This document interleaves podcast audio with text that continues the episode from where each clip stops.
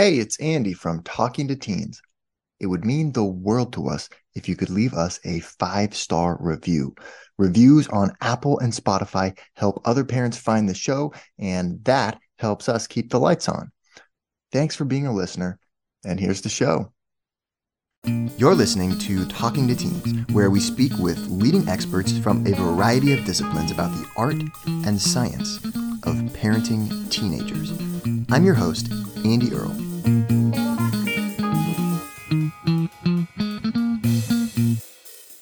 We're here today with Dana Suchow. She is an expert on body image and she speaks all around the world to groups of parents and teachers and educators about body image issues.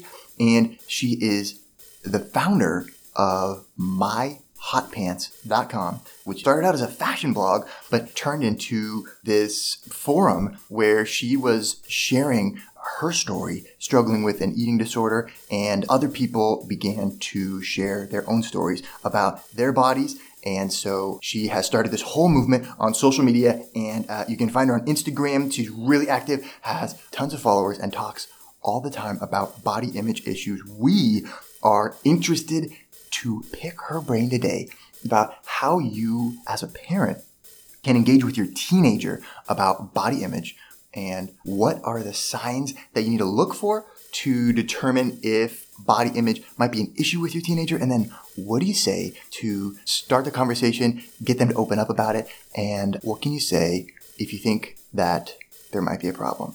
Really, really excited to dive into all of that and more.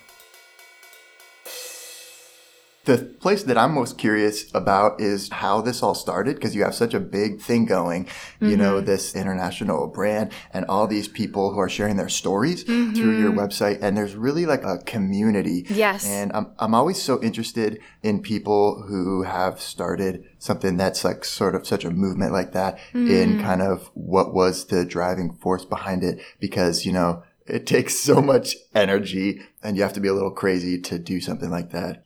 It's interesting looking at where I am now to where I started. So, I started as a fashion blogger. A couple years ago, I was dating a fashion photographer and I thought that you know, if I could be a fashion blogger, we could do this together and I could be flown around the world and I could be cool and famous and get mm. clothes and everything sent to me. But on the inside, I was struggling with an eating disorder. So I had this kind of outward appearance that I was showing to people online and on social media, and it was polished and it was photoshopped and it was perfect. And then on the inside, I was just absolutely struggling. I hated my body. I was terrified of food. I was over exercising. My relationships were crumbling. And so through that and through my recovery over the years, I started slowly coming clean to my readers and slowly saying, you know, hey, I'm not feeling great about my body, or, you know, hey, mm. I've been, you know, I was binge eating, or I was this, or I was that. And people started relating and they started saying, oh my God, me too. oh my gosh, I'm not alone. And so Right. Over the years, it's really taken on this kind of different movement than what it started. I mean, it started because I wanted to be cool and I wanted to be seen and I wanted to be valued and it's gone all the way over to vulnerability and you know and talking about struggle and talking about pain and talking about mental health. And and so other people have you know kind of seen that and felt like this community is a safe space. This is a safe area that i can talk about my body and i can talk about my pain and i won't be judged or shamed for it. And so that's mm. where the my body story series came from. It was you know as i had kind of gone through a lot of recovery, I was like, okay, I don't need this as much for my recovery, but I have built such a platform and I have built such a safe group uh, and you know space for people that i think with privilege comes responsibility. And it's my responsibility to also not only give people space to talk about their struggles but show different voices and faces and body types that are going through the same thing that we have such a preconceived notion about because of how society puts pressures on bodies that we can say, oh my gosh, these people are human. Everyone is human. We all have a shared humanity. And we can really, ah. through our empathy, we can listen to other stories and we can go, okay, we all have something in common and we all need to fight this. Okay, and so then just walk me through how it actually works. Because I've seen the stories that mm-hmm. are posted, and it's like people are posting photos and then they kind of are posting a story Mm-hmm. of it, usually it seems like there's some kind of a shame that they were made to kind of feel like they were you know had something about them that they tried to hide and they're kind of coming clean about it Yeah. and posting photos how does it work and how did that aspect of it start Yeah, I think it was like one day I just thought, I'm done talking about myself. I have shared so much of myself. And I have so many people in my messages, in my emails, in my DMs on my social media saying, I'm really struggling and I wish I had a space uh, to talk to this. I wish I had friends here. I wish I had a community here. And I go, I want to share your voice. I want to feature you. I have this space. You know, let me share this with you. What it is, it's a writing prompt. It's if your body could tell a story, what would it tell? And every hmm. single person, man, woman, queer, straight, cis, trans, it- it- you know, black, white, it doesn't matter. You have a story that you've experienced from the way society has treated your body and the way you perceive your body and the way you take care of your body and love your body or hate your body. Ah. We all have a story, and some stories deal with a lot more marginalization than others, but I believe that every body tells a story and every story deserves to be heard. And so that's that's really how it started. And so it's not that people submit. It's actually that I do one-on-one with the person and we talk about it. You know, some ah. people right off the bat they just have the whole story there.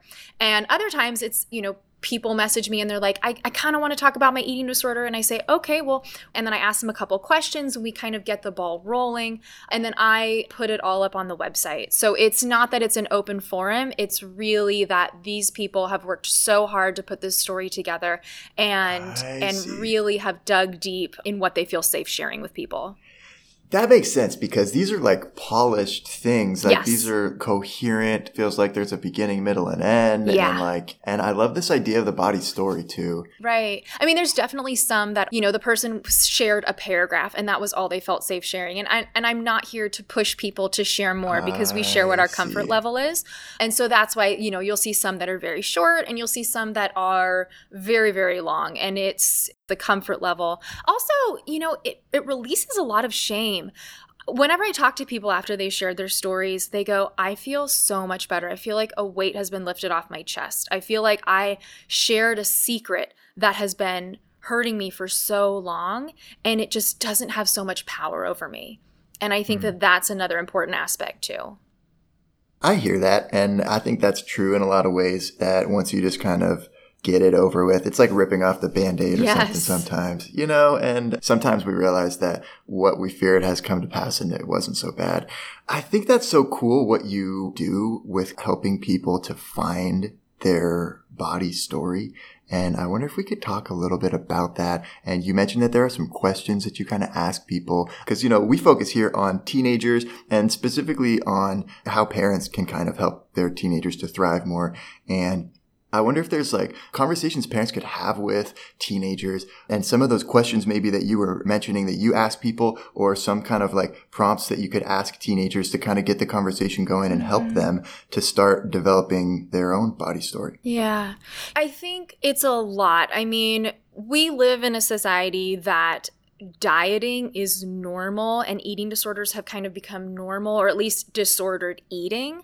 And Yeah. so I think that that's why, you know, eating disorders go so undetected or they're so normalized and parents have absolutely no idea what to do. There's so much that can be done. And that's what drives the work I do is I don't want kids to go through what I went through. And so I want to give the parents, the teachers, the caregivers, everyone that's around them the tools to protect children from going through what mm. I did. Uh, because most parents don't know, and that doesn't mean that they're bad parents. It just means that society's not teaching us or teaching parents or anyone that's around children how to properly talk to kids about bodies. The very first thing I say is even before we start putting the responsibility on children, is talking about our own bodies. And that I think is Ah, the modeling. biggest thing is is really, you know, it starts in the home. It starts in the school. It starts with adults mirroring how to treat bodies. So, Sure. you know, if you are sitting in front of the mirror and you are going, ugh, I hate my stomach, ugh, I hate my thighs, oh, I'm so ugly, I'm this, I'm that, Mhm. your child who, you know, probably sees you as an adult that needs to be respected, that they love, that is, you know, perfect in their eyes, and starts going, wow, this human being is so flawed, or oh my gosh, bodies are so Right. ugly. And that child starts internalizing those voices and they go, a body is something to be torn apart. So I tell the story of, you know, I saw my mom tear her body apart. And for me as a young child, I mean, there, it was kind of twofold. You know, the first part was I saw my mom as perfect. And I, it, I couldn't, as a child, understand, you know, how she could tear this body apart, but this body that I also found soft and comforting and warm and loving. Right, right. Yeah, and another aspect of it was I look like her.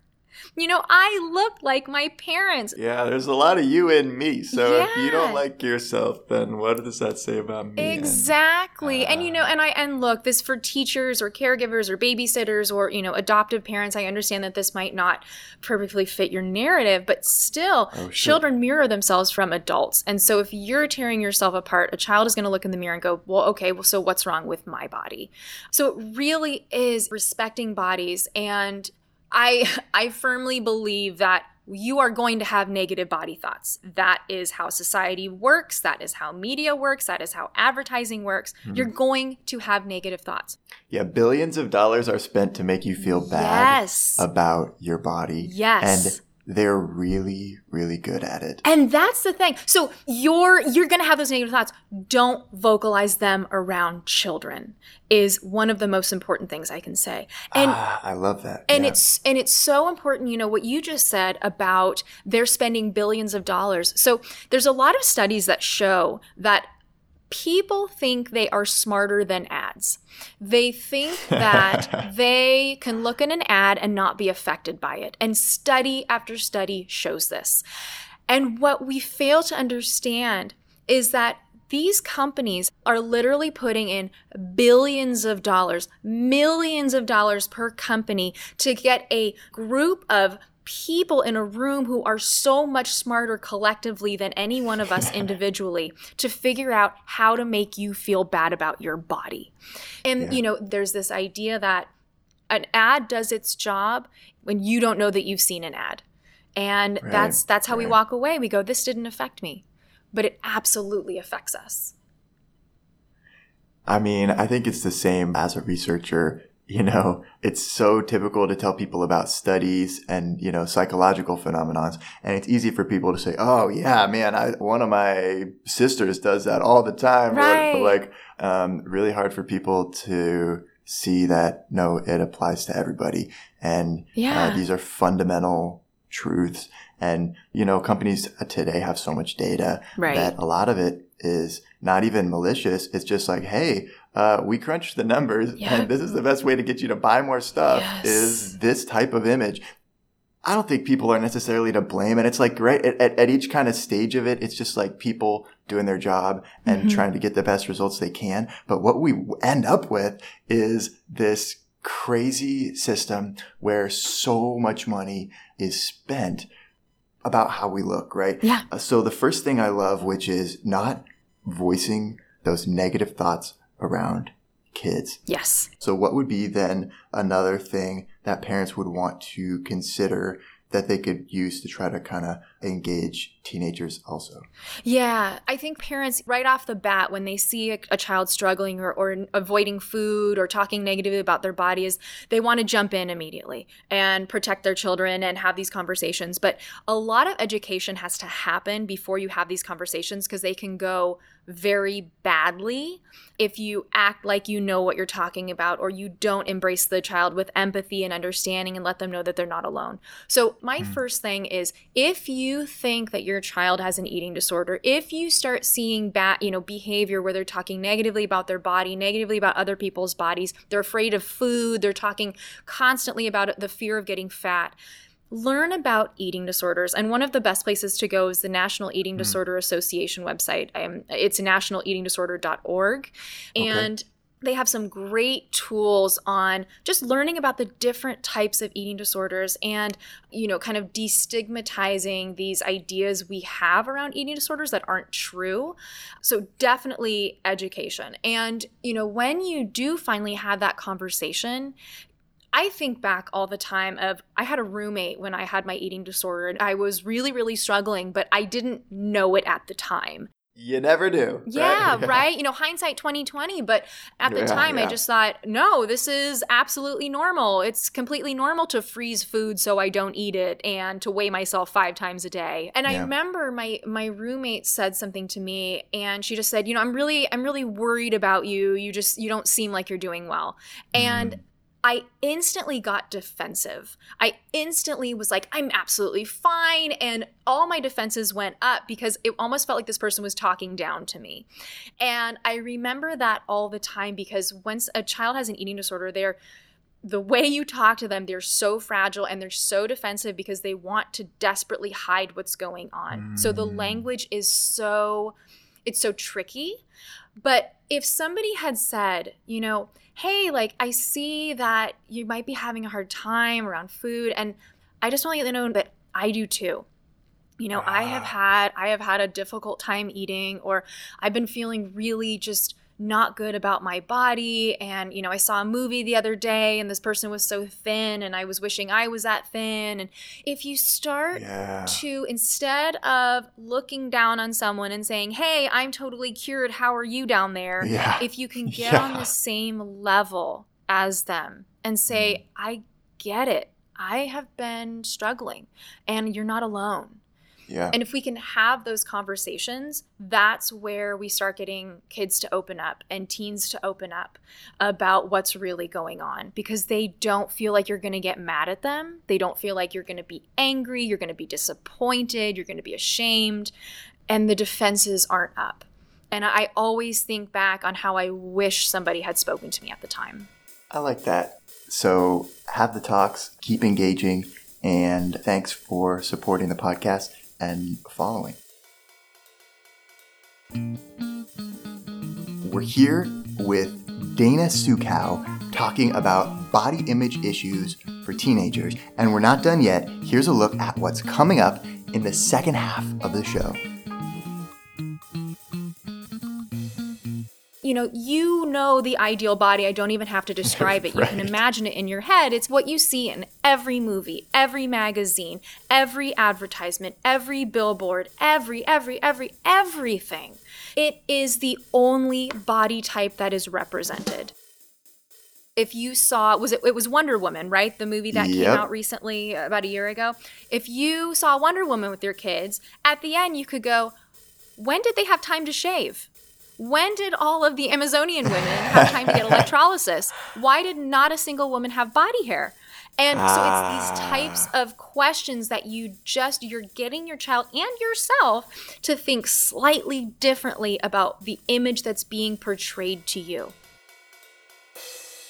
When I was fashion blogging and I would yeah, I would have photo shoots on the weekends and I was really deep in my eating disorder, I wouldn't eat for, you know, a day or two before I did my photo shoots. Sure. And I would exercise compulsively. I mean, I would run three times a day before I had a photo shoot. And I would do all of this just to look thin, just to look, you know, quote unquote pretty. Yeah. And so what I would do is I would do all of this work because I was so afraid of anybody seeing any ounce of fat or anything on my body. And then I would post these pictures and people would go, Oh my gosh, ideal body. Oh my gosh, you look so beautiful. Oh my gosh, you're perfect. And that would be the comments under my photos. And I just, in my head, I was like, If you only knew what's going on behind the scenes, if you only knew what I'm doing to try and maintain this, it is so unhealthy. Yeah. It is so unhealthy. I also go on and I will scroll through and I will spend an hour on the explore page on Instagram and I'll go, oh my God, I feel terrible about myself. Uh, Everyone else is doing more amazing stuff than I am. Everyone else has a better body than I do. Everyone else is prettier and younger and happier. Sure. And I think one thing that social media does is it displays everyone's highlight reels.